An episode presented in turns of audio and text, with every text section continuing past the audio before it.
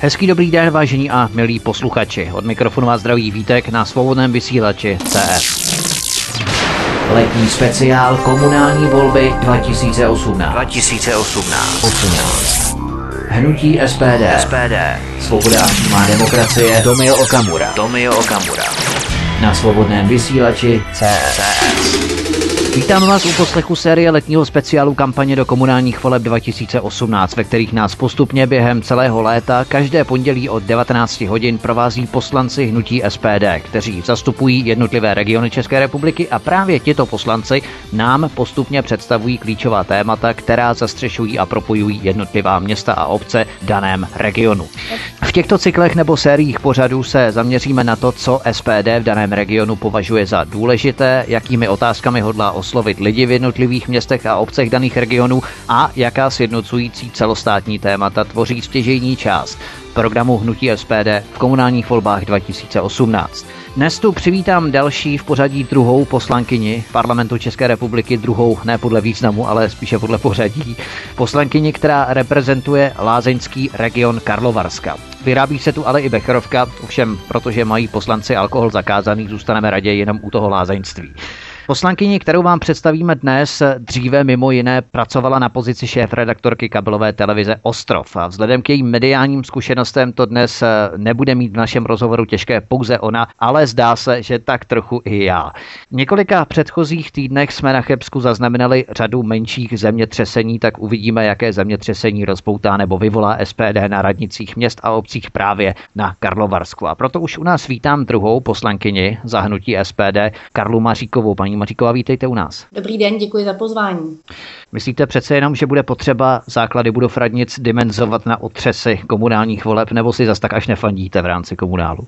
A, tak doufám, že uspějeme všude, kde stavíme kandidátky. Nechci samozřejmě předcházet, ale v parlamentních volbách jsme všude byli na druhém místě, a, tak věřím, že voliči a, nám dají důvěru a budeme znovu úspěšní. Jak to vlastně bylo před dvěma lety na kraji v rámci Karlovarska? Jak jste tam uspěli vůbec? Uh, tak my jsme získali uh, tři mandáty, do koalice jsme šli s hnutím SPO, jeden mandát získal SPO, pan inženýr Bradáč a dva mandáty jsme získali my jako SPD. Uh-huh. A do jakého stupně Richterovy škály odhadujete, že se vyšplháte tento rok v rámci otřesů, které vyvoláte v rámci komunálních voleb? Tak jak jsem říkala, vzhledem k tomu, že jsme byli úspěšní eh, v parlamentních volbách, kde jsme byli všude v Karlovarském kraji téměř druzí, eh, tak doufám, že uspějeme. Kandidátky se samozřejmě snažíme stavět tam, kde se cítíme silní a máme dostatečně kvalitních kandidátů tak doufejme, že budou všechna okna dostatečně zajištěná, až SPD udělá na jednotlivých hranicích pořádný průvan. Tak eh, úvodem na začátku tohle budu chtít po každém poslanci SPD, vy nebudete žádnou výjimkou, i když třeba jste výjimečnou osobností, to ponecháme zcela na uvážení našich posluchačů. Představte se nám, paní poslankyně, zhruba během dvou, tří minut, co vás přivedlo do politiky a proč byla vlastně SPD tou volbou, kterou jste si nakonec vybrala. Povězte nám, řekněme, něco o vašich začátcích a vůbec důvodu vstupu do politiky. Tak jak do do politiky, tak do SPD mě přivadla současná politická situace. Jelikož SPD je jediné vlastenecké hnutí, které podporuje tradiční hodnoty naší společnosti a považuje fungování rodiny za podstatu státu a hájí zájmy České republiky, tak SPD pro mě byla jasná volba. Prozraďte nám, eh, každý kraj má určitou charakteristiku, hustotu obyvatel, lokalitu, uspořádání měst a tak dále. V jakých městech odhadujete, vy jste to tady částečně načla, že máte nejširší voličskou podporu? Vedle Karlových varů tu máme třeba Cheb, Sokolov, Až, Mariánské lázně, Ostrov nebo Kraslice, okresy Karlovarského kraje, kde máte ambice se dostat nejen za tu magickou pětiprocentní hranici, ale když se trváme ještě naposledy u té seismologické terminologie, jak mě teď napadlo, kde budou vaše největší epicentra na Karlovarsku? Česku? Eh, tak jak jste řekl, už jsem se zmínila, eh, věříme úspěch všude, kde stavíme kandidátky, jinak bychom je přece ani nestavěli. V parlamentních volbách jsme byli všude druzí skoro, tak i v komunálních volbách očekáváme podporu od našich voličů. Konkrétní město nebo obec vám asi sdělit nemohu. Nemá smysl předbíhat a raději hm. to nechám na voličích. Myslíte, že je možné spolehat na to, že když jste byli před několika měsíci druzí, když budeme tedy uvažovat o říjnu tohoto roku 2018 v rámci parlamentních voleb, které se konaly přesně před rokem, tak myslíte, že je dobré spolehat jenom na to, že jste byli druzí, že lidé v podstatě vnímají tu komunální politiku optikou vlastních starostí, nikoli v rámci, řekněme, celostátních preferencí, což se týká právě těch parlamentních voleb před rokem? Tak my na to určitě nespoléháme, ale to, že jsme byli všude druzí, odráží uh, tu náladu v té společnosti a to, jak nám ty naši voliči a sympatizanti věří. A podle toho se samozřejmě nějak jako odrážíme, ale určitě nebudeme na to v předvolební kampani spolehat. Uh-huh. My samozřejmě se budeme pokoušet v tomto pořadu namotivovat nebo řekněme napumpovat, vyvolat takovou tu bojovou náladu, že opravdu musíme tažení dotáhnout až do zdárného konce v rámci voleb eh, na komunální úrovni v rámci SPD. Eh, jak byste popsala, paní poslankyně, současný stav nejen aktuálních koalicí na radnicích, ale hlavně současný stav Karlovarského regionu, co se týče jeho, řekněme, nedostatků, věcí, které volají po řešení, eh, možná i po změně a na které by se hnutí SPD zaměřilo v případě, kdyby vám lidé tu šanci dali. Jak byste ji využili? Víte, Karlovarský kraj už mnoho let nemá zrovna na, růž, na růžích ustláno. My jsme krajem s nejmenším počtem obyvatel. Díky polistopadovým vládám, které nebyly schopny vybudovat dopravní infrastrukturu, máme špatnou dopravní dostupnost. A na, jsme na první příčce v počtu obyvatel se základním vzděláním a už několik let obsazujeme poslední příčku ve výši průměrné mzdy v České republice. Jelikož jsme v poraničí, tak lidé odcházejí za lépe placenou prací do sousedního Německa a firmy naopak díky tomu nemají zaměstnance. Omezují provozy anebo hledají levnou pracovní sílu ve východních zemích. Odcházejí však z našeho kraje i mladí, kteří po studiích na vysokých školách se do regionu už nevrací. Je to dáno tím, že většinou si v tom jiném regionu, kde studují, najdou eh, přátelé, najdou si tam partnera, ubytování a pak i práci. Odliv lidí fakt ale má však vliv i na perspektivu kraje, který se díky tomu stává ohroženou oblastí a bude-li to takhle pokračovat, tak se samozřejmě pak v tom kraji zastaví investice, začneme ekonomicky, ale i sociálně a kulturně stagnovat. Z toho důvodu je nutné v našem kraji vytvářet takové pracovní podmínky, aby lidé neodcházeli a usadili se zde. Jednou z možností je vytvářet podmínky pro zaměstnanost, jako je rozvoj lázenství a balneologie, protože to je priorita našeho kraje.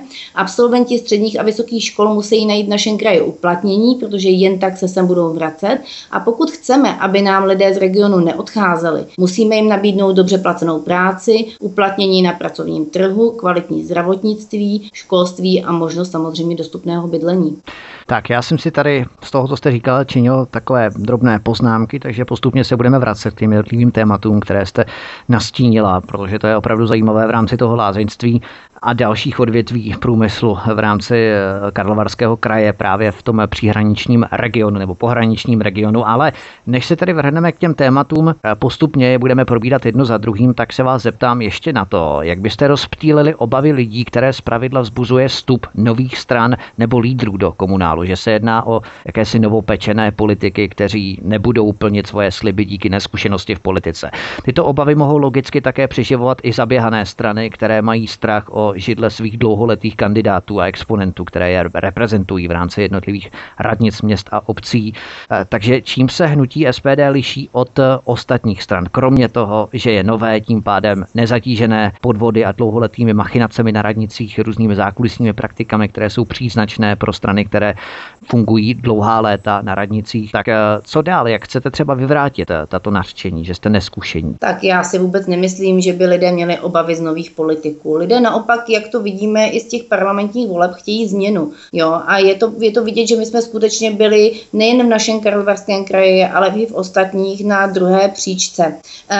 Ten, kdo, se, kdo ten strach šíří, jsou e, tradiční politické strany, které se bojí o svá korítka a zaprodaná média. Proto nás dehonestují. Na Facebooku probíhá placená štvavá nenávistná kampaň proti fanouškům a členům SPD, za kterými stojí fiktivní profily tyto strany a média zaměřené spíš zaměřené šíře o SPD, o dezinformace a nepravdivé zprávy za účelem její likvidace, jelikož z SPD mají strach, protože nám stále stoupají preference.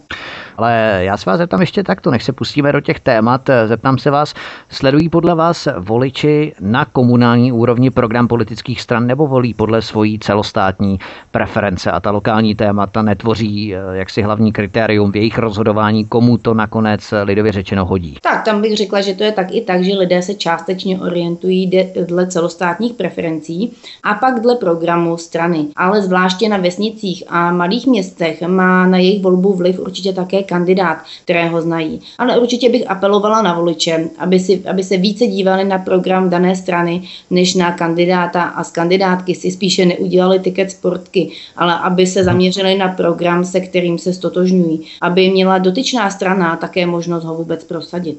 Mnohdy líbivě, třeba líbivými různými frázemi operují i zaběhané politické strany, které se instalují nějakého kandidáta, který je právě exponentem té strany, která je zaběhaná. Pokud by si odmysleli toho kandidáta, tak by se mohli lidé do určité míry sjednotit na tom, že ta hesla nebo tak témata, která prezentuje ten kandidát, tak jsou líbivá, tak jsou dobrá.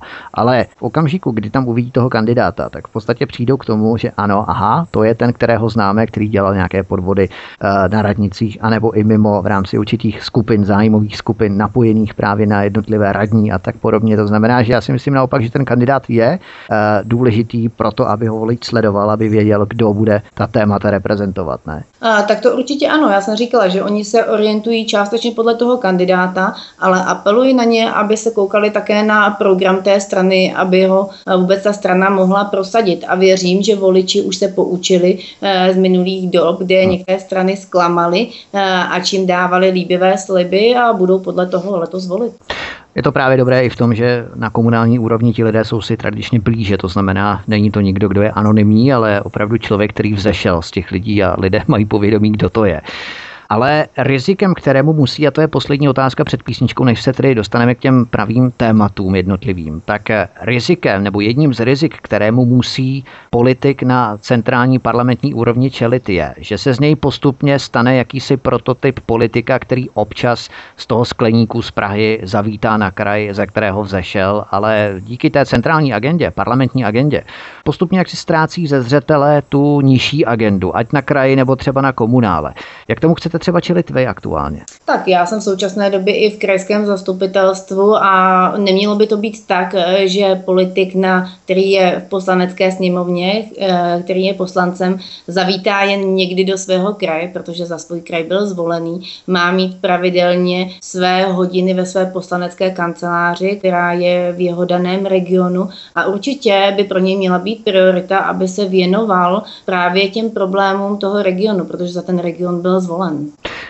A vy máte, předpokládám, pravidelné hodiny ve vaší kanceláři na kraji? E, nejen, že mám pravidelné hodiny, ale mám také individuální a občané si mohou do, e, domluvit schůzku kdykoliv během týdne, pokud jsem v regionu. Tak pokud na některé z posluchačů učiníte dojem, tak určitě vám přinesou lazeňské oplatky třeba populární v tomto kraji. Posloucháte letní speciál kampaně do komunálních voleb 2018. Naším hostem je poslankyně parlamentu České republiky za hnutí SPD Svoboda a přímá demokracie Karla Maříková, zastupující města a obce Karlova Karlovarského regionu. Dáme si písničku a po písničce se pustíme do prvního tématu. Já se podívám, které z těch témat to bude a bude to korupce. Ano, korupce, korupce se protkává programy všech politických stran. Uvidíme, jakým způsobem se s tím popasuje právě hnutí SPD na Karlovarském regionu. Hezký večer. Hezký večer, posloucháte letní speciál kampaně do komunálních voleb 2018. Naším hostem je stále poslankyně parlamentu České republiky zastupující hnutí SPD Svoboda a přímá demokracie Karla Maříková, která rovněž kromě SPD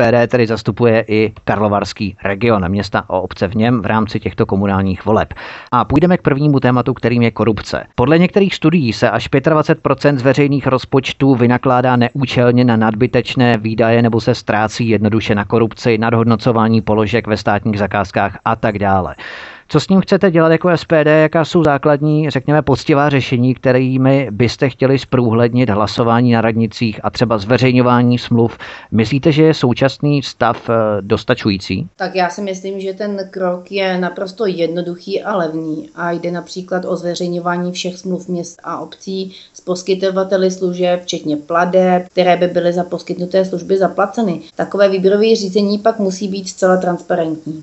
Fajn, to by bylo ke korupci a podíváme se na další téma. A jedno z těch témat, se kterým vstupujete do komunálních voleb, představuje podpora místních podnikatelů a živnostníků. My jsme se toho tady částečně dotkli v rámci nezaměstnanosti, která panuje v Karlovarském regionu. Jaké nástroje mají jednotlivé radnice k dispozici, aby skutečně mohly stimulovat buď drobné živnostníky nebo i větší firmy k rozjezdu biznisu? Jaké jsou ty reálné motivační mechanismy? Protože ono to zní tak nějak hezky, líbivě. Budeme podporovat místní podnikatele a drobné živnostníky. Bylo to častým tématem v minulých nejenom komunálních, ale i krajských volbách, i celostátních parlamentních volbách. Zvláště pravicové strany se tímto heslem hodně ohánějí, ale jak toho docílit? Tak drobní a střední podnikatelé jsou důležitou součástí společnosti. To je nutné si prostě uvědomit. Město by mělo více podporovat místní podnikatele a komunikovat s nimi. Proto my hlásáme, že podpoříme místní podnikatele v jejich aktivitách na území měst a obcí, protože vytvářejí jim pracovní místa a příležitosti pro občany. Pravidelným pořádáním například farmářských trhů a dalšími pobídkami podpoříme drobné podnikatele a farmáře. Drobný podnikatel, tak jako každý jiný podnikatel, nejvíce ocení stabilnost prostředí a jasné vymezení podmínek, za kterých může podnikat. Pokud mu to může město poskytnout ve svých rozhodnutích a usneseních samozprávních orgánů, je to největší pomoc. Za důležité také považuji, aby orgány samozprávy a státní zprávy drobným podnikatelům zbytečně nekomplikovaly podnikání, aby drobný podnikatel při podávání žádosti cítil od města skutečně pomoc. Samozřejmě jsou zde ale i další možnosti ze strany města, jako jsou granty, výše nájemného či zapůjčení vybavení provozoven, jde-li o majetek samozřejmě městské části a podobně. To znamená, že na komunální úrovni je možné vytvářet jakési komfortní podmínky pro rozjezd biznisu třeba malých eh, firm, podnikatelů, živnostníků a tak dále právě těmito stimuly, které jste načetla. Určitě ano, ale to město musí chtít, nebo ta městská část a musí samozřejmě těm podnikatelům nebo živnostníkům také naslouchat. Myslíte, že je právě tento sektor eh, drobných podnikatelů, živnostníků i malých firm eh, v karlovarských městech a obcích jaksi přidušován, že se tam nevytváří vhodné podmínky pro to, aby vůbec svůj biznis začínali v tomto regionu? Tak, myslím si, že někde to skutečně ty živnostníci mohou taky tak, takto cítit, že jim jsou spíše házeny klacky pod nohy, místo aby je vyslyšeli eh, ty radnice a šli jim trošku vstříc. A je to, myslíte, způsobené spíše nezájmem těch radnic, anebo jednoduše možná i tím, že nechtějí a preferují právě vyšší nějaké podnikatelské aktivity celky větších firm, korporací, aby spíše eh, rozjížděli biznis nebo udržovali biznis v rámci jejich regionů nebo kraje? Asi to bude individu, individuální radnice od radnice, ale určitě je to tím, že možná si to někdy ani ty radnice neuvědomují a někdy je to skutečně, že ten zájem je eh, ty radnice úplně někde jinde. Máme tu nezaměstnanost, která dělá vrázky na čele mnoha radnicím, ovšem vedle lázeňství, které jsme zmínili, je významným ekonomickým odvětvím těžba hnědého uhlí na Sokolovsku, na Karlovarsku, tedy těžký průmysl všeobecně, který ale pozvolna končí. Jaký je váš univerzální recept snížení nezaměstnanosti, byť je samozřejmě jakékoliv řešení této otázky značně obtížné. Hovořili jsme tu o podpoře podnikatelů a živnostníků, drobných podnikatelů, což zaměstnanost bez pochyby zvýší, to je bez debat. Ale co dál?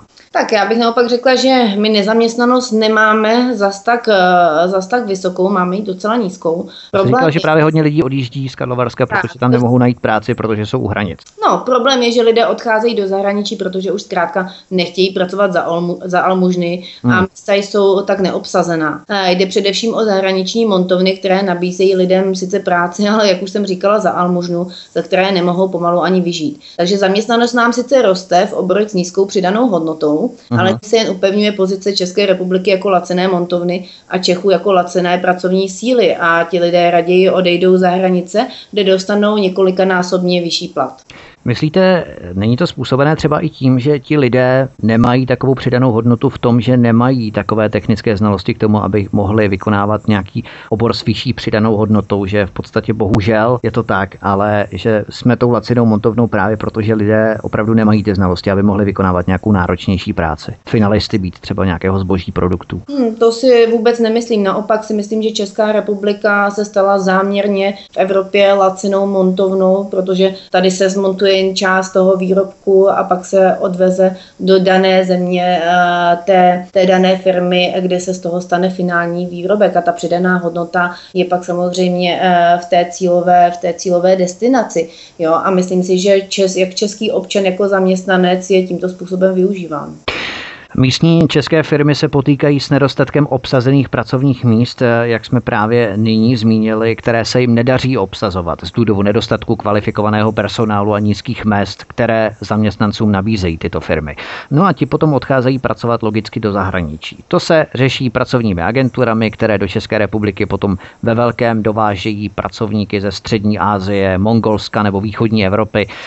Jak bychom mohli optimalizovat pracovní trh způsobem, abychom do firm přivedli zpět kvalifikované a hlavně české zaměstnance? Tak my už jsme se tady bavili o podpoře eh, živnostníků, bavili jsme se tady o nezaměstnanosti a o tom, že lidé odcházejí kvůli, kvůli nízkým platům, teda zvláště v našem regionu. A toto řešení je spíše možné samozřejmě na parlamentní úrovni, ale dá se řešit i na té komunální nebo krajské. Za hranicemi jsou českým občanům nabízeny nejrůznější sociální sociální úlevy, kterým české firmy prostě nemohou konkurovat. Daně, zákonné odvody v naší zemi jsou vysoké a složité. Proto naše hnutí na té celostátní úrovni navrhuje zásadní zjednodušení daňového systému. Chceme prosadit, aby občany, občani samostatně výdělečné činné a malé firmy dostali stejnou podporu na vytvoření pracovního místa, jako mají zahraniční investoři. Chceme, aby daňové zvýhodnění u daně z příjmu fyzických osob pro pracující rodiny s dětmi, mladí lidé tak mohou motivovat zakládat rodiny, což je velmi důležité, protože děti jsou budoucnost eh, této země. Pro živnostníky a malé firmy navrhujeme daňové paušály, které by je zbavily té byrokracie, kterou musí dneska eh, trpět s finančním úřadem a snažili by se, eh, snažili by, snížili by pardon, i daňovou povinnost. Hmm. Navrhujeme i snížení vlastně sociálních odvodů za zaměstnance a financování důchodů z více zdrojů, zdrojů jak zdaní, což by vlastně ulevilo zase právě těm, těm firmám. Jo? U velkých firm ty by měly naopak povinnost část zisku přerozdělit zaměstnancům a dnes nám vlastně ty zahraniční firmy, to jsou právě ty montovny, vyvádějí 100 miliardy ročně, které by měly do zahraničí, které by měly zůstat tady u nás v České republice. Ano, to jsou různé ty ekonomické pobídky, daňové prázdniny a tak podobně, to všichni známe. Ale myslíte, že tato témata přesahují do určité míry rámec eh, komunální politiky, co dělat právě na tom komunále, protože vy máte do určité míry výhodu, že jste zároveň celostátními poslanci na úrovni parlamentu České republiky, to znamená, že můžete tyto aspekty eh, potom přetavit a formulovat i v rámci různých novelizací zákonů na centrální úrovni, ale co v rámci těch komunálů nemají tak trochu svázané ruce ty radnice? E, nemyslím si, že by radnice měly svázané ruce, jelikož mnohdy mohou zasahovat právě do těch daných investorů, které přicházejí, ať jsou to montovny. A zde ta radnice může samozřejmě v rámci nějakého vyjednávání řešit výši, výši té mzdy. Samozřejmě uh, nemůže, nevyřeší asi to, jestli, jestli se tady bude uh, montovat jen část toho výrobku nebo až finální výrobek, ale může ovlivnit určitě aspoň výši, výši té mzdy nějakým vyjednáváním uh, s tou danou firmou. A nebudou se právě obávat radnice vyjednávání z toho titulu, kdy firma řekne, půjdeme raději někam jinam, kde s námi vyjednávat nebudou, to znamená, kde nám nebudou do toho mluvit, lidově řečeno. Tak samozřejmě se to může stát, ale pak záleží, jak, jak ti daní radní, jak ta radnice je silná a určitě si myslím, že zase není řešením uh, za tuto cenu dělat ústupky a uh, pak z toho plyne to, že jsme právě tou lacinou montovnou, protože se bojíme, hmm. jak to vyjednávat. Hmm, ano, rozumím. Myslíte, že je třeba pro tyto firmy dobrá dostupnost v rámci, řekněme, sítě dálnic, které vedou do Karlovarského regionu? Tak my máme, hodně, my máme hodně zahraničních investorů z Německa, protože samozřejmě uh, jsme v pohraničí, jsme blíž. Ale jak hmm. já jsem se na začátku zmiňovala, tak my díky těm polistopadovým vládám máme špatnou dopravní infrastrukturu, uh, což je právě dálnice do Prahy, na kterou stále čekáme. A možná, ano, že na to jsem narážel. Takže možná, že se dočkáme dálnice samozřejmě i do Prahy dřív, než budeme všichni v důchodu a budeme v to doufat. Tak fajn, možná budete jezdit později do Prahy než do Německa. Čím nebo jakými sektory odvětvími bychom měli chybějící pracovní místa nahradit? Jaká odvětví jsou třeba na vzestupu nebo prosperují na Karlovarsku, kromě, řekněme, těžkého průmyslu a dejme tomu toho lázeňství? No, tak jak už jste řekl, tou naší prioritou náš kraj je lázeňský, takže my musíme podporovat uh, hlavně lázeňství, protože ten kraj na tom stojí. Máme tady samozřejmě uh, Sokolovskou uhelnou, která je uh, jedním z největších zaměstnavatelů v kraji, ale pořád si samozřejmě musíme, musíme uvědomovat, že to prim tady uh, je lázeňský průmysl a cestovní ruch. A není právě lázeňství odvětvím, které je vzhledem k jeho, řekněme, pracovním možnostem a celkové kapacitě jaksi vyčerpané a už eh, prostě více pracovních míst nepojme? Hmm, to si vůbec nemyslím. Naopak eh, pracovní místa eh, v tom oboru lázeňství jsou, jejich dostatek. Problém je, že většinou jsou hodně špatně placená a proto právě z toho lázeňství lidé odcházejí do zahraničí. K lázeňství se ještě dostaneme v souvislosti s hotelem Termán v Karlových Varech a s arabskou klientelou, ale teď se budeme podívat na jiné téma. Máme tu návrh poslanců SPD na vydání ústavního zákona o celostátním referendu a obecném referendu a o změně ústavy České republiky. První čtení bylo zahájeno na sedmé schůzi parlamentu České republiky 27. února 2018, ale bylo odročeno. Vaším hlavním cílem je prosadit referenda o odvolatelnosti politiků na všech úrovních, ale pokud začneme tím komunálem, je nějaká šance referenda o odvolatelnosti radních i starostů prosadit na lokální úrovni samostatně, řekněme obec od obce, město od města, nebo to je záležitost, která musí počkat až na to, co řeknou politici na celostátní úrovni? Víte co, eh, v současné době jsou prostě lidé lhostejní k tomu politickému dění. Je to dáno tím, že jsou už otráveni tou politickou situací a těmi politiky, kteří jim vždy před volbami naslibují hory a doly, aby byli zvoleni a potom celé to volební období vysvětlují, eh, jaké byly příčiny, že nemohli ty svoje předvolební sliby splnit. Ano, ano. Rozhodování eh, zákonodárců prostě už pak nekoresponduje vůbec s tím, co by si lidi přáli a co jim ty politici spojili, slíbili. Pardon. Eh, proto by měla být ta společnost zapojena do toho politického dění a mělo by být právě uzákonění, uzákoněno široké referendum, ve kterém by občané mohli rozhodovat eh, sami o zásadních otázkách týkající se jak země, tak ale i na té lokální úrovni, jak jste řekl, města nebo obce. Každý občan by tak měl vlastně maximální svobodu rozhodovat o svém životě, zemi a její politice sám. Když eh, si to uvědomíme, tak referendum je všelidové hlasování, není to, není to žádná novinka, kdy a obyvatelům je předkládán vlastně k schválení nebo zamítnutí. Je to zákon, předpis nebo nějaký významný krok eh, v mezinárodní politice té dané země.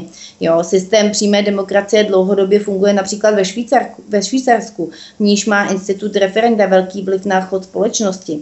Vyhlášením referenda je tam pro některé kategorie zákonů dokonce povinné. Mnoho politiků má z referenda ale strach, jelikož se bojí právě názorů těch občanů. Jo, Eh, jak může být ale politika eh, provozována jako služba veřejnosti, když se sami politici bojí názoru svých voličů. Jo, politika má sloužit k obecnému blahu, ne pro blaho jednotlivce či jedné strany. A to je ten důvod, proč většina politiků má z toho referenda strach a bojí se toho, že lidé rozhodnou jinak, jinak než chtějí oni sami. Odmítání referenda je vzkaz občanům, že si jejich politici, nevá, že si jejich politici neváží a že je vlastně nezajímají, co opravdu chtějí a že jsou pro ně vlastně dostatečně uh, chytří a dobří jenom v tu chvíli, když jsou volby. Politici tím dávají uh, lidem najevo, uh, že, že chtějí jenom jejich hlas opravdu, uh, když, když, se, když se volí jak do poslanecké sněmovny, do parlamentu, nebo když jsou volby právě teď do, na komunální úrovni nebo do nebo krajské volby. Zavedením referenda je stěžení nástroj k zavedení přímé demokracie, která umožní každému občanovi se průběžně vyjadřovat k činnosti každého politika. A politici by tak nemohli páchat to, čeho jsme dneska v svědci, jelikož by se přímo zodpovídali lidu, který by je mohl odvolat a pokud by občan e, nesklamal, tak by prostě měl už smůlu. Referendum na lokální problémy někde už dokonce funguje, ale ve většině případů e, vedení měst moc občanům nenaslouchá. Co se týká přímé volby a odvolatelnosti politiků, tak tam je samozřejmě potřeba změnit zákon.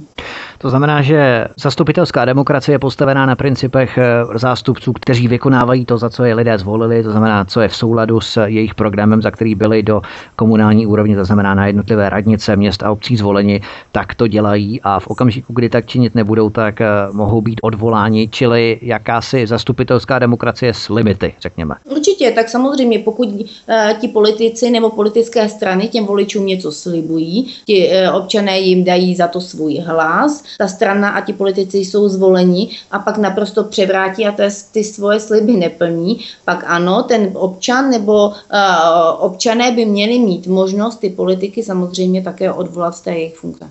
O čem všem by občané měli a hlavně mohli hlasovat eh, v těchto mini referendech, peticích nebo řekněme i anketách? Eh, jsou nějaká zásadní témata na Karlovarsku, kterých eh, myslíte, že už dnes vyžadují zapojení občanů? Tak, mohli by hlasovat v důležitých otázkách týkající se toho daného města nebo obce.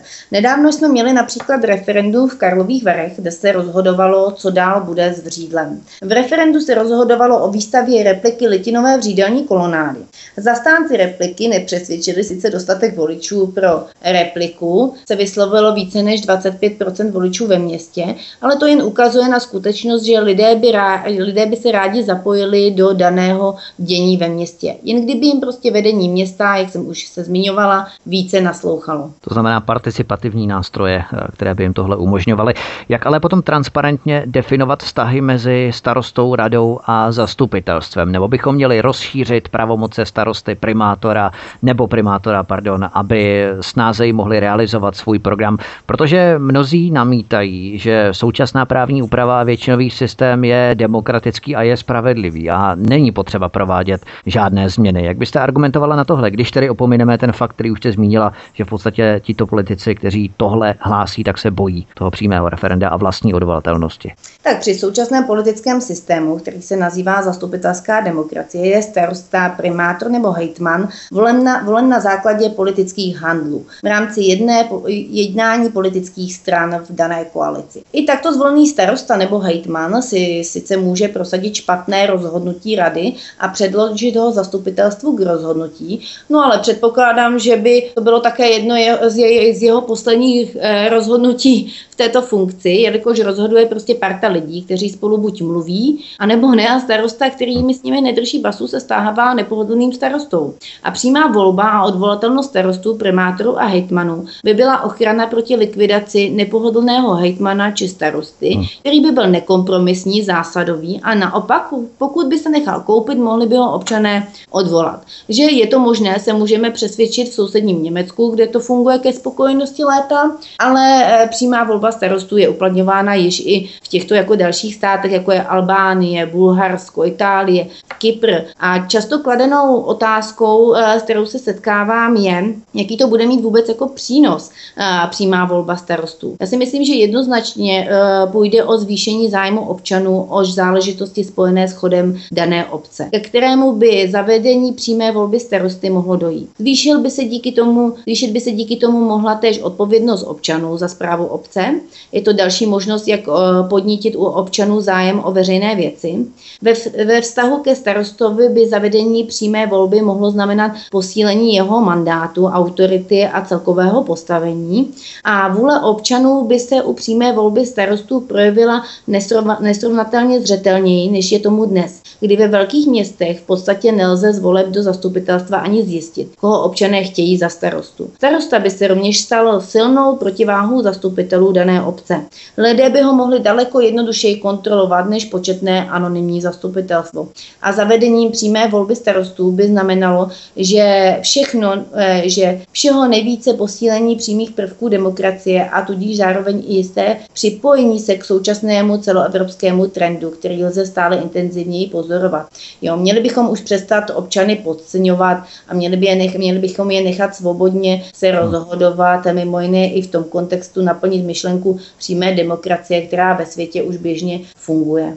Tak doufejme, že se v rámci mechanismu přímé demokracie přiblížíme alespoň na dohled Albánie A co se týče ještě těch bratrstev, takzvaných, která spolu mluví anebo nemluví na komunální úrovni, anebo i na úrovni krajské, tak eh, co se týče kraje, máte třeba někoho, kdo s vámi nemluví?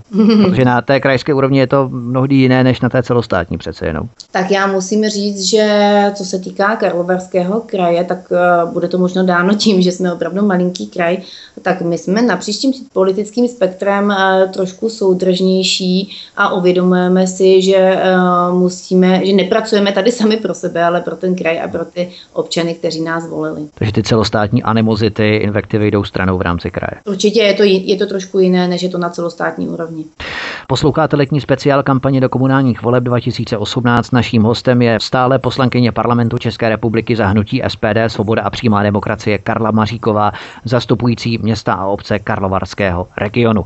My si zahrajeme písničku a po hudební pauze se podíváme na další téma, které tíží a trápí lidi v tomto regionu a to bude třeba výstavba startovacích bytů pro mladé rodiny s dětmi v rámci takzvaného regulovaného nájemného. Po písničce povíme víc, zůstaňte s námi od mikrofonu a zdraví Vítek. Hezký večer. Posloucháte stále letní speciál kampaně do komunálních voleb 2018. Naším hostem je poslankyně parlamentu České republiky za hnutí SPD Svoboda a přímá demokracie Karla Maříková, zastupující města a obce Karlovarského regionu. A my se posuneme trošku dále na téma, o kterém jsme mluvili před písničkou a na které jsme slíbili, že zavedeme řeč. A to je výstavba startovacích bytů pro mladé rodiny s dětmi s regulovaným nájemným. To je takové líbivé téma, bohužel dost eh, jaksi omšelé nebo vyčpělé tím, že ho zneužívají tradiční zaběhané politické strany, které si tím chtějí nahnat jaksi politické body. My jsme samozřejmě mluvili o tom, že není třeba něco slibovat, něco, co je naprosto nesplnitelné a co potom budou politici další čtyři roky vysvětlovat, proč to nesplnili a z jakého důvodu. Eh, jak si tedy tohle představujete vy? Jednalo by se o regulované nájemné, což by vytvářelo jakousi konkurenci soukromému bydlení s tlakem na snižování přemrštěných nájmů eh, v tom soukromém sektoru. Jednalo by se o byty ve vlastnictví měst a obcí. Eh, jaká je vaše představa v tomto směru a hlavně jak přesvědčíte skeptické hlasy, že nejde o pouhé sliby? Tak já si myslím, že na tom není nic nereálného. Záleží, jak je město velké, jak má velký rozpočet a samozřejmě, jak s ním také hospodaří. Je jasné, že velké město s, vlastním, s vlastními pozemky a kladným rozpočtem si to prostě může dovolit a naopak město, kde radnice špatně hospodaří, nebo jde-li o malou obec, eh, si to prostě dovolit nemůže. Je to samozřejmě pak snaží uh, toto řešit z pozice kraje, spíše jak z té obecní úrovně, hmm. ale město uh, by rovnou mohlo navázat spolupráce uh, v tomto případě s učilišti, kde by si vychovávalo budoucí řemeslníky, aby nám právě tito lidé, jak jsme se už bavili, neodcházeli do sousedního Německa. Samozřejmě by možná forma je regulovat nájem právě, aby si to mohly dovolit mladé rodiny s dětmi a je zcela logické, pokud se to, by se tyto byty postavily na městském pozemku za městské peníze, že by byly ve vlastnictví města. S těmi pozemky nebo v souvislosti s těmi pozemky, to jsme řešili právě i s Jirkou Kobzou v rámci Prahy a to mě tak napadlo asociačně, jak přinutit a možná i motivovat spíše, bychom řekli, abychom použili jemnější nástroj nebo taktiku, tak jak motivovat radnice k tomu, aby ty pozemky nepřeprodávaly firmám, stavarským firmám, které by tam stavěly buď kanceláře pozemky se stavební parcelou a tak podobně. Víme, jaké kšefty různě probíhají na úrovni radnic. To znamená, jak je motivovat, aby z těchto pozemků vytvářely opravdu pozemky pro výstavbu těchto bytů s eh, regulovaným nájemním pro mladé rodiny s dětmi. No, radnice by neměla být motivována, ale politici, kteří na radnici pracují, by samozřejmě jsou zvoleni občany a oni jsou, když to řeknu v úvozovkách, za, zaměstnanci občanů. A měli ano, to je hezká pohádka. To tady jejich priorita by měla být samozřejmě aby vytvářely takové podmínky, aby eh, se občanům toho té dané obce, města, kraje, nebo ať je to teda na úrovni státu, žilo dobře. Takže tady e, tvrdit, že bychom měli motivovat radní a politiky, aby nepřeprodávali pozemky, mi přijde už docela zcestná. To sice ano, ale pro, bohužel se to tak děje, vidíme to dnes a denně, takže ta pohádka, že politici reprezentují občany, protože si je zvolili a vykonávají vůli občanů, to je sice hezké, ale bohužel stále hůře je naplňována. Nemáte takový pocit? No tak pak samozřejmě, pokud by tady existovala přímá volba a odvolatelnost politiků a ten daný politik by nepracoval pro občany, ale pro své vlastní blaho, tak občané by mohli samozřejmě pak zasáhnout. Ano, ano, ano, už jsme zase zpětně u toho přesně tak.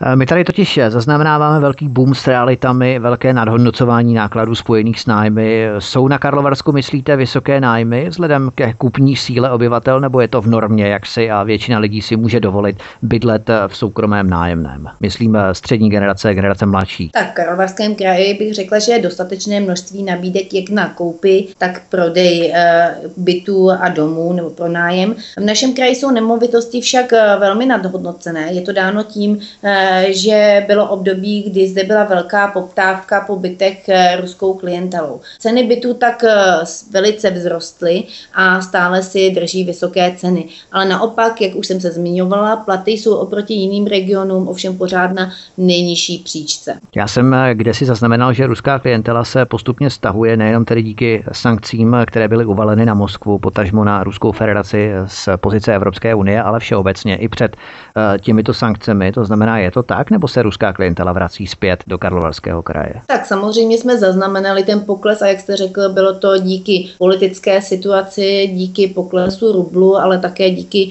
uh, zpřísnění vízové povinnosti, ale klienti si nám zpátky vrací. Co se týká těch bytů, tak tady je to dáno spíše tím, že bylo období, kdy si právě uh, bohatší ruská klientela myslela, že je pro ně výhodnější uh, si ta nemovitost zakoupit a pobývat zde třeba dva, tři měsíce v roce a myslím si, že i nejen díky těmto zmíněným problémům, ale celkově si uvědomili, eh, že je to nevýhodné pro ně, aby pak po zbytek roku nechali svoji nemovitost někým zpravovat. Mm-hmm. Tak eh, půjdeme na další téma a to je zdravotnictví. Městské a okresní nemocnice například v Jáchymově nebo v Chebu nabírají personál z východní Evropy. Podle dat z roku 2014 je aktuálně v České republice zaměstnaných kolem 3000 lékařů cizinců, převážně tedy ze Slovenska. Do jaké míry dochází v těchto případech ke zkoumání profesionální kvalifikace zahraničního ošetřovatelského personálu? Je u nich požadovaná nějaká, řekněme, certifikace ekvivalentní vůči našemu našemu systému vzdělávání, prostě aby byli skutečně pracovně způsobilí za podmínek v České republice? Tak v současné době byl obnoven projekt Ukrajina, jak jsme určitě všichni zaznamenali, i když ministr zdravotnictví v demisi Adam Vojtěch a premiér v demisi Andrej Babiš slibovali v Dubnu, že projekt bude zastaven. Hmm. Apelovala samozřejmě na to, jak lékařská komora, tak komora lékárníků, ale i komora stomatologů, že se zde v nemocnici pohybují lékaři lékaři bez, eh, bez potřebné kvalifikace a bez potřebných jazykových znalostí. Tito lékaři, ale já teď nebudu brát jen eh, z Ukrajiny v rámci tohoto projektu, ale je to vůbec i z jiných východních zemí, skutečně se mnohdy nejsou schopni domluvit s českým pacientem a i po mnoho letech strávených zde v České republice nejsou schopni složit eh, aprobační zkoušku. Myslím si, že tímto způsobem, že sem přivádíme lacinou pracovní sílu z východu, která nemá dostatečnou kvalifikaci, my vlastně vyháníme ty naše lékaře do zahraničí. A k tomu se váže i moje další otázka vzhledem k těm zkouškám, které musí podstupovat české zdravotní sestry. Totiž SPD ve svém programu v kapitole zdravotnictví uvádí, myslím teď celostátní programu, což se samozřejmě promítá i eh, velkou měrou do politiky komunálního charakteru. Je nutné řešit znovu další vzdělávání lékařů s ohledem na návrhy lékařské komory a znovu definovat požadavky v systému vzdělávání zdravotních sester. Já vím, že se v roce 2016 poslanecké sněmovně projednával zákon, který by vyloučil nutnost vysokoškolského vzdělání u sester, kterým by měla nově stačit pouze střední zdravotnická škola a rok vyšší školy odborné. Nepřehání se to, nemyslíte, že se to přehání s tou převzdělávaností českých eh, zdravotních sester, kdy na jednu stranu tu pracuje cizí personál bez řádné kvalifikace a české sestry jsou nuceny absolvovat stále další a další vzdělávací kurzy? Tak já bych začala nejdřív u těch lékařů. Eh, my jsme ve svém programu měli, že eh, začínající lékař by měl mít 130% průměrného platu. Ano, teda, lidé, lidé někdy na to pohlížejí tak, že lékaři jsou dostatečně dobře placení.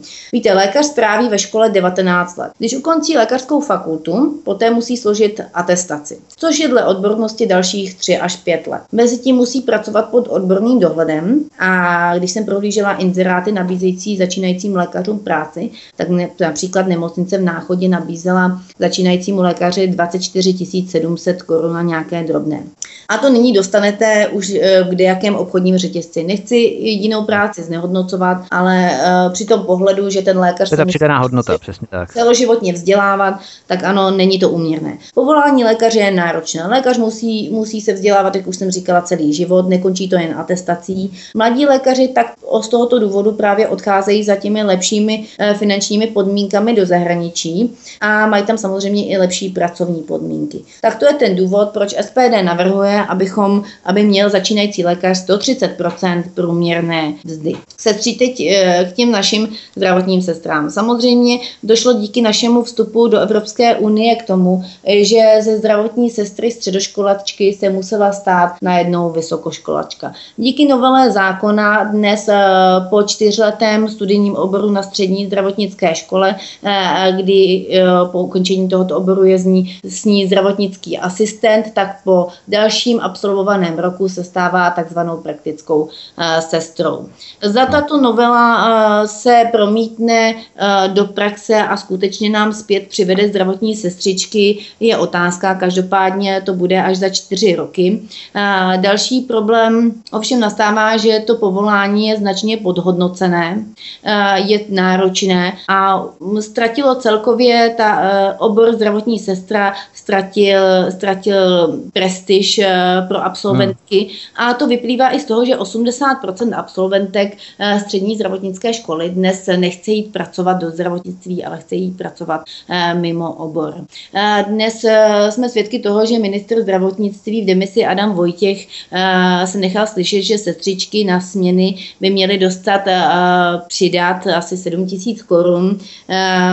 Otázkou je, jak, jak budou motivovat eh, další personál, protože to také není jen o, o sestrách na směny, i když to je teď nedostatkové zboží v uvozovkách, ale samozřejmě nejlepší by bylo, kdyby došlo k plošnému navýšení těch platů.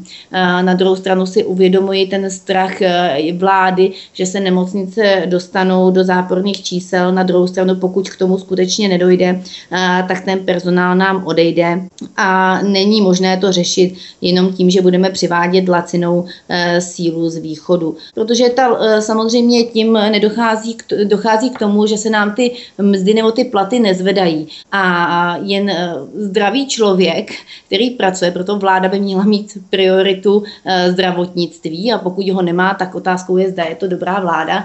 A, hmm. tak všichni, každá vláda se vždycky tváří, že peníze do zdravotnictví je jakoby je lili do černé díry, ale neuvědomují si, že peníze do zdravotnictví je investice do zdraví jejich vlastních občanů, protože jenom zdravý občan může pracovat a může být z jeho platu odváděno sociální pojištění, zdravotní a samozřejmě daně. A tím, že sem přivádíme tu lacenou eh, pracovní sílu, tak my ty platy držíme pořád někde nízko. A samozřejmě z nízkých platů jsou nízké odvody. Pokud bychom eh, vyčítali nebo žehrali na ten stav, kdy k nám přichází spousta zdravotních sester z východní Evropy a nebo ještě z eh, dalších končin v Ázii, tak potom bychom stejně mohli vyčítat Německu, že zaměstnává naše zdravotní sestry, které rovněž přichází z jejich pozice, tedy z východu, to znamená z České republiky nebo ze Slovenska do Německa. To je v podstatě úplně ten týž případ, kdy se pracovní síla přesouvá uh, jaksi instinktivně tam, kde jim kine větší prospěch z toho jejich vzdělání, kde ho mohou lépe zúročit, řekněme. Také si řekněme, že co se týká týká pracovníků ve zdravotnictví, má dneska problém díky tomuto systému celá Evropa. V jakém smyslu? Že se přesouvají pracovní síly? Nebo konkurující uh, zdravotní trhy nebo pracovní trhy ve zdravotnictví? Mm, to, že eh, daná země dává přednost lacené pracovní síle, místo aby ocenila své, své vlastní občany, své vlastní zaměstnance. A v rámci zdravotnictví se přesune potom i do lázeňství, jak jsme slíbili. To téma jsme trochu jaksi přetrhali, protože v programu SPD je napsáno, Státní nebo krajské zdravotnictví nesmí být předmětem vytváření zisku. Tyto veřejné služby občané platí ze svých daní a musí jim dobře sloužit. To se samozřejmě kromě krajů promítá i do nižších pater jednotlivých okresů a měst. Karlovarský kraj je známý jako lázeňská oblast, Karlovy Vary, Mariánské lázně, Františkovy lázně nebo Jáchymov, kde ovšem v posledních letech narůstá arabská klientela. Zaznamenáváte v některých městech potíže spojené právě s nárůstem arabské klientely například v hotelu Termal v Karlových Varech, eh, kde se nachází jedna z muslimských modliteben. A nebo máme tu také obec Kolovou a tak podobně. Ale když se jedná tady o to lázeňství, o zdravotnictví. Tak náš kraj stojí na lázeňství. Karlovy Vary jsou světové lázně, což sebou přináší zahraniční klientelu z celého světa. Mimo klientely z Ruska tu máme německou klientelu, ale také samozřejmě arabsk, arabš, arabské hosty. Nevím, hmm. zda klienti způsobují nějaké problémy, teď myslím ty arabské klienty. Je to dáno tím, eh, že jich zde není za, eh, za skutečně tolik, jako třeba například v Teplicích, ale mnoho těchto soukromých lázeňských domů nebo subjektů se arabské klientele samozřejmě snaží být maximálně až neuměrně vstříc, jelikož za poslední roky důsledkem úpadu právě, jak jsme se zmiňovali, rublu a problémy s vízy hmm. došlo k tomu, že došlo k poklesu té ruské klientely, na které lázeňství v našem kraji stálo a tak některá zařízení vytvářejí pro arabskou klientelu například modlitební místnosti. O, mám osobní zkušenost eh, z jedných nejmenovaných lázní, eh, že eh, z bezproblémové klientely se tak staly díky modlitebně v některých případech agresivní hosté, které se několikrát během dne svolávali k modlitbě a svým hlučným chováním vyloženě terorizovali ostatní klient, klienty. Bohužel ten vlastník zapomíná, eh, že je zde i jiná klientela mm, a že to hosty může obtěžovat eh, a že hosté, který, kteří přijíždějí do lázní, chtějí klid, ale zde vítězí prostě zájem těch peněz. Co se týče finančního zabezpečení provozovatelů těchto lázeňských center, tak eh, tady vyvstává otázka, do jaké míry je vytlačovaná domácí česká klientela, protože jsou tu malé příspěvky na pobyty v lázních českých klientů. Eh, z pozice zdravotních pojišťoven. A to vzniká jakési vákuum, které je potom samozřejmě eh, díky absenci nebo sníženému počtu ruských klientů nahrazováno tou klientelou arabskou. To znamená, nebylo by určitým východiskem posilovat právě možnosti pobytu vlázní českým klientům. No, tak tady je spíš problém, že eh, většina těch vlastníků jsou zahraniční a nemají smlouvy se zdravotními pojišťovnami, tudíž se soustředí jen na samopláce. A samozřejmě český občan si to z finanční finančních, eh, z finančního důvodu nemůže dovolit ten pobyt v těch lázních. No právě, a co s tím? Je nějaká možnost, jakým způsobem poskytnout tento komfort eh, pobytu v lázních eh, českým klientům?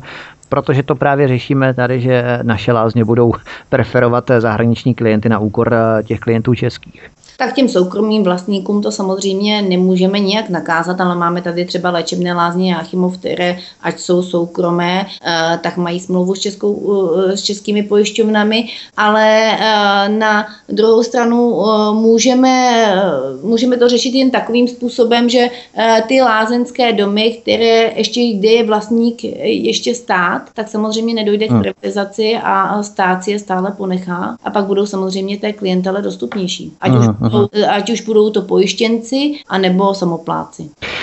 Narážíme tu totiž na otázku biznesu, kdy stojíme proti zájmům soukromých provozovatelů, například lázní s cílem profitovat, generovat zisk, jednoduše vydělávat a na straně druhé riziky, které sebou muslimská klientela přináší. Nejenom tedy riziky, ale i arrogantní chování, jak jsme měli to možnost zaznamenat. Jenomže my do toho nemůžeme privátnímu sektoru zasahovat. Existuje tedy z pozice radnic nějaká možnost, jak se vypořádat s tímto problémem nebo fenoménem, jak zamezit růstu muslimské klientely tak, aby se neomezoval soukromý sektor? Tak pokud by to došlo až tak daleko, jak tvrdíte, že by to omezovalo místní obyvatele, pak samozřejmě může zasáhnout radnice. Dokud je to problém uvnitř soukromého subjektu, jak jsem se zmiňovala, je na něm, jak to bude řešit. A zamezit růstu muslimské komunitě může radnice tak, že jim nebude například odprodávat městské pozemky a nemovitosti, jak je tomu třeba v Teplicích. Což by neměli dělat, jak jsme se bavili, protože politici jsou zvoleni, aby vykonávali vůli občanů. Je to tak. ale nebudeme potom ale alibisticky postupovat podle rétoriky pana Kubery v Teplicích. Město skvétá, město prosperuje, lidé jsou spokojení, arabové přinášejí peníze, vznik nových pracovních míst, k uspokojení jejich poptávky, tak je vlastně všechno v pořádku, ne? Mm, pak se zase musím vrátit k přímé volbě odvolatelnosti politiku. Kdyby existovala, pak samozřejmě by k tomuhle nedocházelo. A pokud by obyvatele tého daného města něco takového zaznamenali, pak by mohli zasáhnout, pokud by si mysleli, že to v pořádku není. No, já právě nahlížím na to, nebo chci narazit na to, že mnozí tepličtí byli spokojeni s tím, jak město prosperovalo díky přílivu arabské klientely. To znamená, že se tomu ani příliš nebránili. Bylo tam samozřejmě procento lidí, které vyvíjelo určité aktivity směrující k potlačení nebo k potírání zvyšujícího se počtu arabských klientů, ale velké množství tam se staví sídliště nová, která jsou přímo zaměřená na arabskou klientelu. To znamená místní podnikatelé, developeři a s tím i zvýšené pracovní síly, řekněme, zaměstnanost a tak podobně, všechno spěje k tomu, že lidé bohužel začínají být spokojení s tímto stavem. Teď jde o to, jestli jsou spokojení běžní občané, anebo jestli jsou spokojení podnikatelé a developeři. Hmm, to je otázka. To ponecháme možná na Terezu Hyďhovou, která je z toho kraje, která nám to třeba vysvětlí. Posloucháte letní speciál kampaně do komunálních voleb 2018 na svobodném vysílači CS. Od mikrofonu vás zdraví Vítek a dnešním hostem je stále poslankyně parlamentu České republiky za hnutí SPD Svoboda a přímá demokracie Karla Maříková, která zastupuje města a obce v Karlovarském regionu.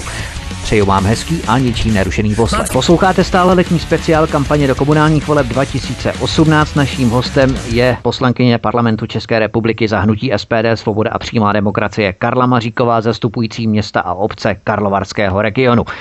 Pojďme se podívat na další téma, kterým je bezpečnost, respektive zefektivnění městské policie. Existuje podle vás možnost, jak posílit hlídky policie v ulicích měst k vymícení drobné kriminality? Jsou nějaké rezervy třeba, které jsou nevyužité, ale na druhou stranu překompenzace? Prostě kde je hodně policistů, tam ubrat a zase, kde je jich málo, tam přidat.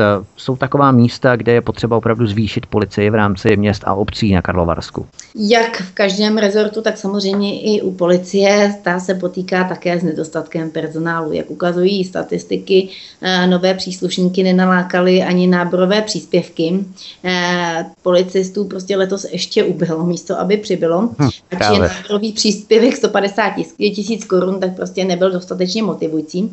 Eh, proto bychom posílili městskou policii o pracovníky prevence kriminality, kteří by suplovali strážníky ve městě a v případě potřeby by přivolali hlídku, která by byla oprávněná už konat. My s tím máme zkušenost dokonce v jednom eh, městě tady v kraji a mm, zkusili bychom to určitě aplikovat i v dalších. Můžeme specifikovat nebo popsat tu zkušenost, anebo ne? A, tak e, jde o to, že samozřejmě příslušníci, pracovníci prevence kriminality e, nemají samozřejmě žádná privilegia ani možnost jako policie, ale jsou to většinou lidé e, z řad těch problémových jedinců, kteří se chtějí zařadit do společnosti. Oni samozřejmě cítí tu důležitost a to jsou rádi, že se mohou zapojit, že mají práci. Uh-huh. A pokud vidí nějaký problém, tak mohou přivolat tu hlídku, která může už pak konat, a jelikož oni už ne. To je zajímavé, to je velmi chytré. Tam jde o to, aby si tito lidé nevymáhali určitá privilegia v rámci té dané komunity. Pozor, já jsem ten, kdo ti může nahlásit, tak dej si pozor na mě. No. Tak já s tím, my s tím máme zkušenost uh, tady uh, v městě Ostrov, kde máme pracovníky prevence kriminality. A musím říct, že pracují ke spokojenosti všech. A jakému typu kriminality dnes čelí města a obce Karlovarského kraje? Můžeme tu najít specifický druh kriminality, který se od ostatních krajů liší díky třeba poloze, pozici u hranic měst a obcí Karlovarského regionu? Tak je to určitě prostituce a drogová problematika. Jak s tím bojujete? Úspěšně, neúspěšně? Tak, eh, co se týká prostituce, tak si myslím, že za poslední roky eh, došlo k poklesu. Co se týká té drogové problematiky, tak samozřejmě tam je ten problém eh, celosvětový. A Česká republika samozřejmě nezaostává jako ve všem. Naopak zaujímáme prvenství mezi evropskými zeměmi počtu mladých lidí mající zkušenost s jakoukoliv nelegální drogou. Hmm. Když si to vezmete dneska marihuanu, kouří většina mladistvých a zkušenost představá 24% dětí, což si myslím, že je docela alarmující. Co se týče třeba té prostituce, tak já jsem zaznamenal některé návrhy, že by bylo potřeba třeba prostituci zdanit, eh, což si nedokážu tady představit, kdyby zákazník potom v pokladničce EET vytiskla eh, lísteček eh, a účtenkovky potom vysázely. Myslíte, že to je nějaké řešení? To si teda dost dobře nedokážu představit, ale nedávno jsem na toto téma vedla rozhovor s jedním z kolegů a v minulosti třeba prostitutka musela mít jakýsi průkaz o svém zdravotním stavu, jinak tuto profesi nemohla, jestli se to dá nazvat profesí, vykonávat, tak myslím si, že Aha. i to je jedno z řešení. No vidíte, potom by zase mohly profitovat firmy, které tu certifikaci poskytují. I to je no. možnost. Podívejme se závěrem na další témata, drobnější témata, opravdu ryze komunálního charakteru, udržování kulturních a přírodních památek v kraji, které jsou bohatstvím měst a obcí, protože památky jsou bohužel všeobecně odsouvané až na poslední pozice toho, co v pokladnách jednotlivých radnic zbyde. Eh, jaká je vaše představa v tomto směru, protože se to potom větví i do pořádání různých kulturních akcí, volnočasových aktivit a tak dále, výletů za některými z památek. Eh, jakým způsobem se pohlížíte na tohle? Tak já už jsem se zmiňovala, že náš kraj je krajem lázenský a to samozřejmě sebou uh, přináší nespočet kulturních památek. Tou jednou z nejvýznamnějších, kterou máme, jsou císařské lázně, které jsou krásným příkladem, kdy město zanedbává jejich rekonstrukci a svou pomennost. Hmm. Jde o hazard politiků s unikátním karlovarským objektem, známým spíše jako císařské lázně. Uh, mnoho z nich, včetně několika ministrů, už slibovalo jejich opravu, ale namísto toho se tato národní kulturní památka rozpadá. Sem tam se dočká malé opravy či kašírky, když v ní natáčejí zahraniční investoři. A toto je právě ukázka, kdy radnice postupuje tak, jak by neměla. Co třeba podpora turismu? Máme tu Chebský hrad jako jediná císařská falc na území Česka, hrad v Lokti nebo zámek v Bečově, teď si vzpomínám. Co třeba například eh, jednotná turistická karta, která by sjednotila vstupy do různých památek eh, místních hradů a zámků, nebo další zefektivnění, zvýšení komfortu pro turisty. Jaké jsou vaše představy třeba v tomto? No taková karta ale přeci už existuje, jmenuje se Klíč k památkám. Aha, já vím, že to nějaké kraje zdůrazňovaly právě něco, co by bylo dobré zavést, tak vy už to máte tedy v Karlovarsku. Je to dokonce, snad to má celodopovou působnost, ale už to máme a takové karty eh, fungují nejen co se týká památek, ale jsou i co se týká třeba pak zimních sportů a turistiky. Uh-huh.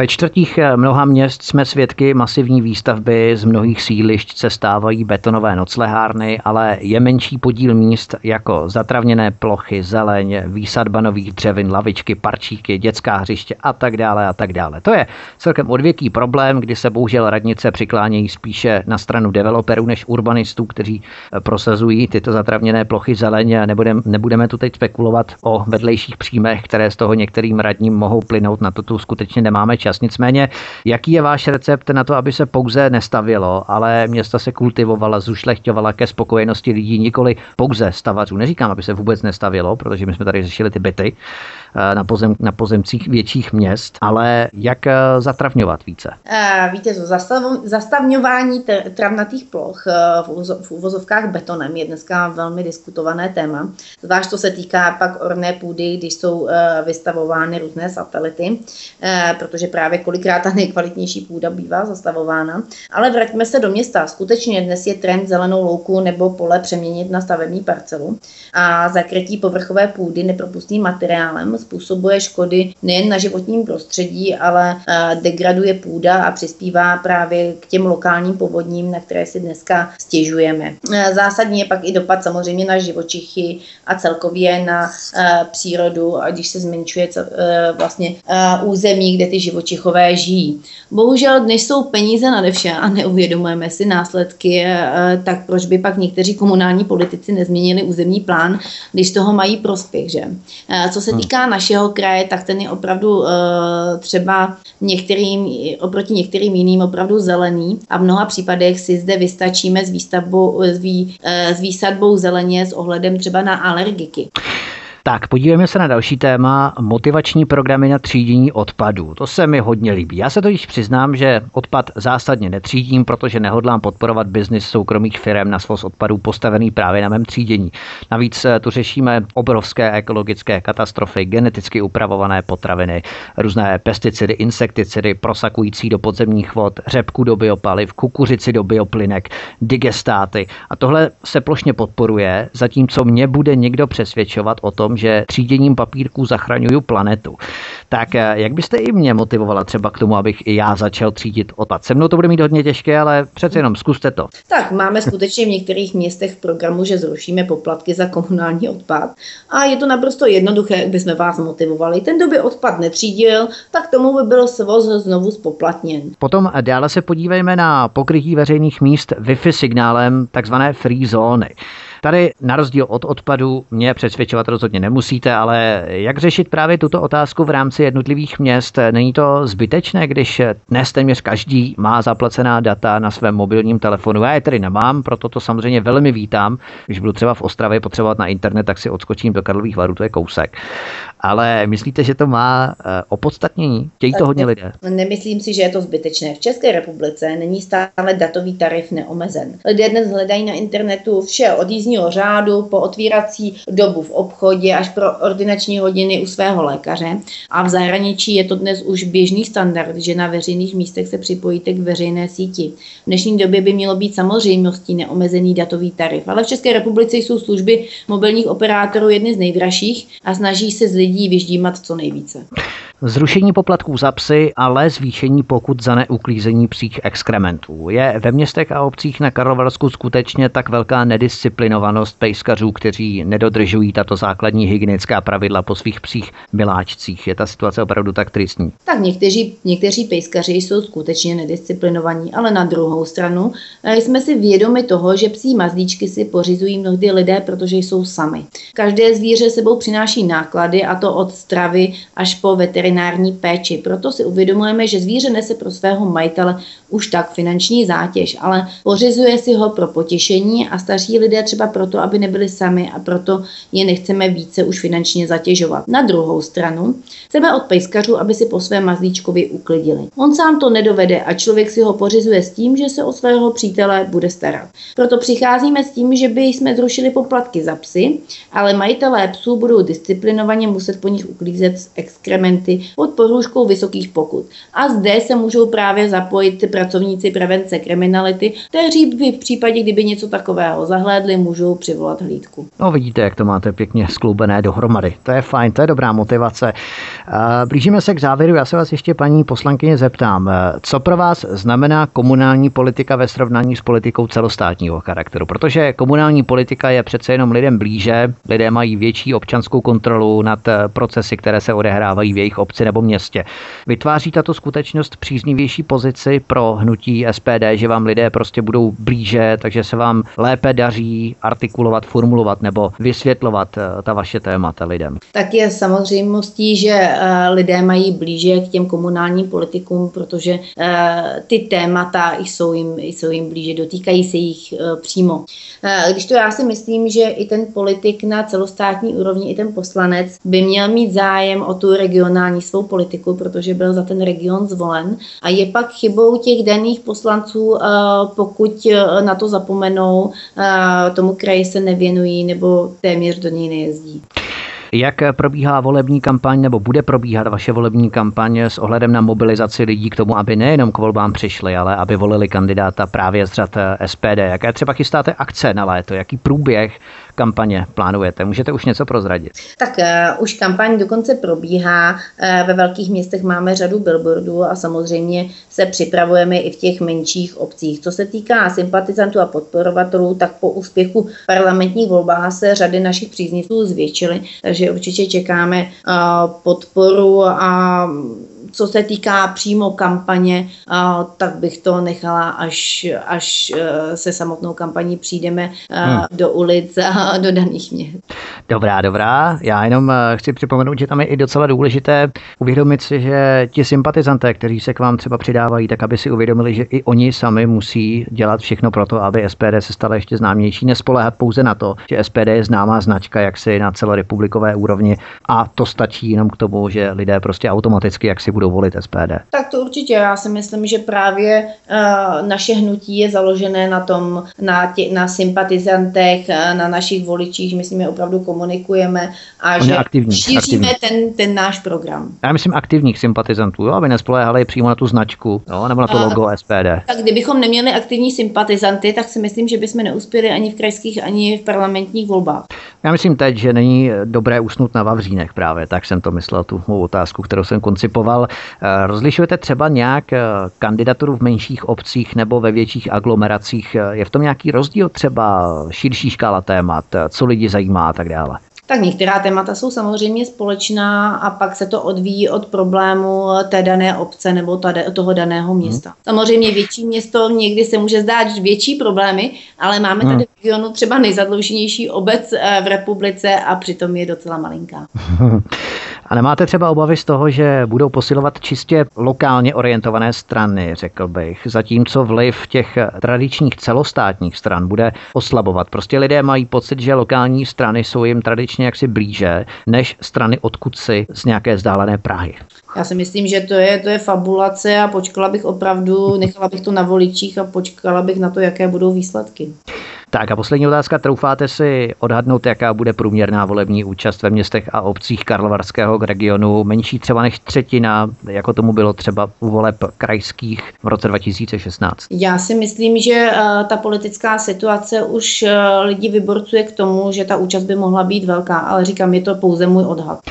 Poslouchali jste letní speciál kampaně do komunálních voleb 2018. Naším hostem byla poslankyně parlamentu České republiky za hnutí SPD Svoboda a přímá demokracie Karla Maříková, která zastupovala města a obce Karlovarského regionu. Paní poslankyně, já vám moc děkuji, že jste byla naším dnešním hostem. Doufejme, že jste hodně lidí přesvědčila k tomu, aby právě hodili hlas vám 5. a 6. října 2018, tento rok v rámci komunálních voleb.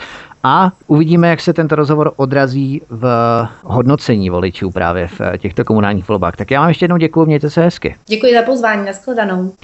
Toto i ostatní vydání pořadu Hovory u Klábosnice letního speciálu kampaně do komunálních voleb 2018 si můžete stáhnout buď v archivu svobodného vysílače na stránkách svobodný vysílač.cz anebo si nás můžete vyhledat i na kanále YouTube, odkud můžete sdílet odkazy na sociální sítě buď s paní poslankyní Karlou Maříkovou, anebo i ostatními poslanci hnutí SPD.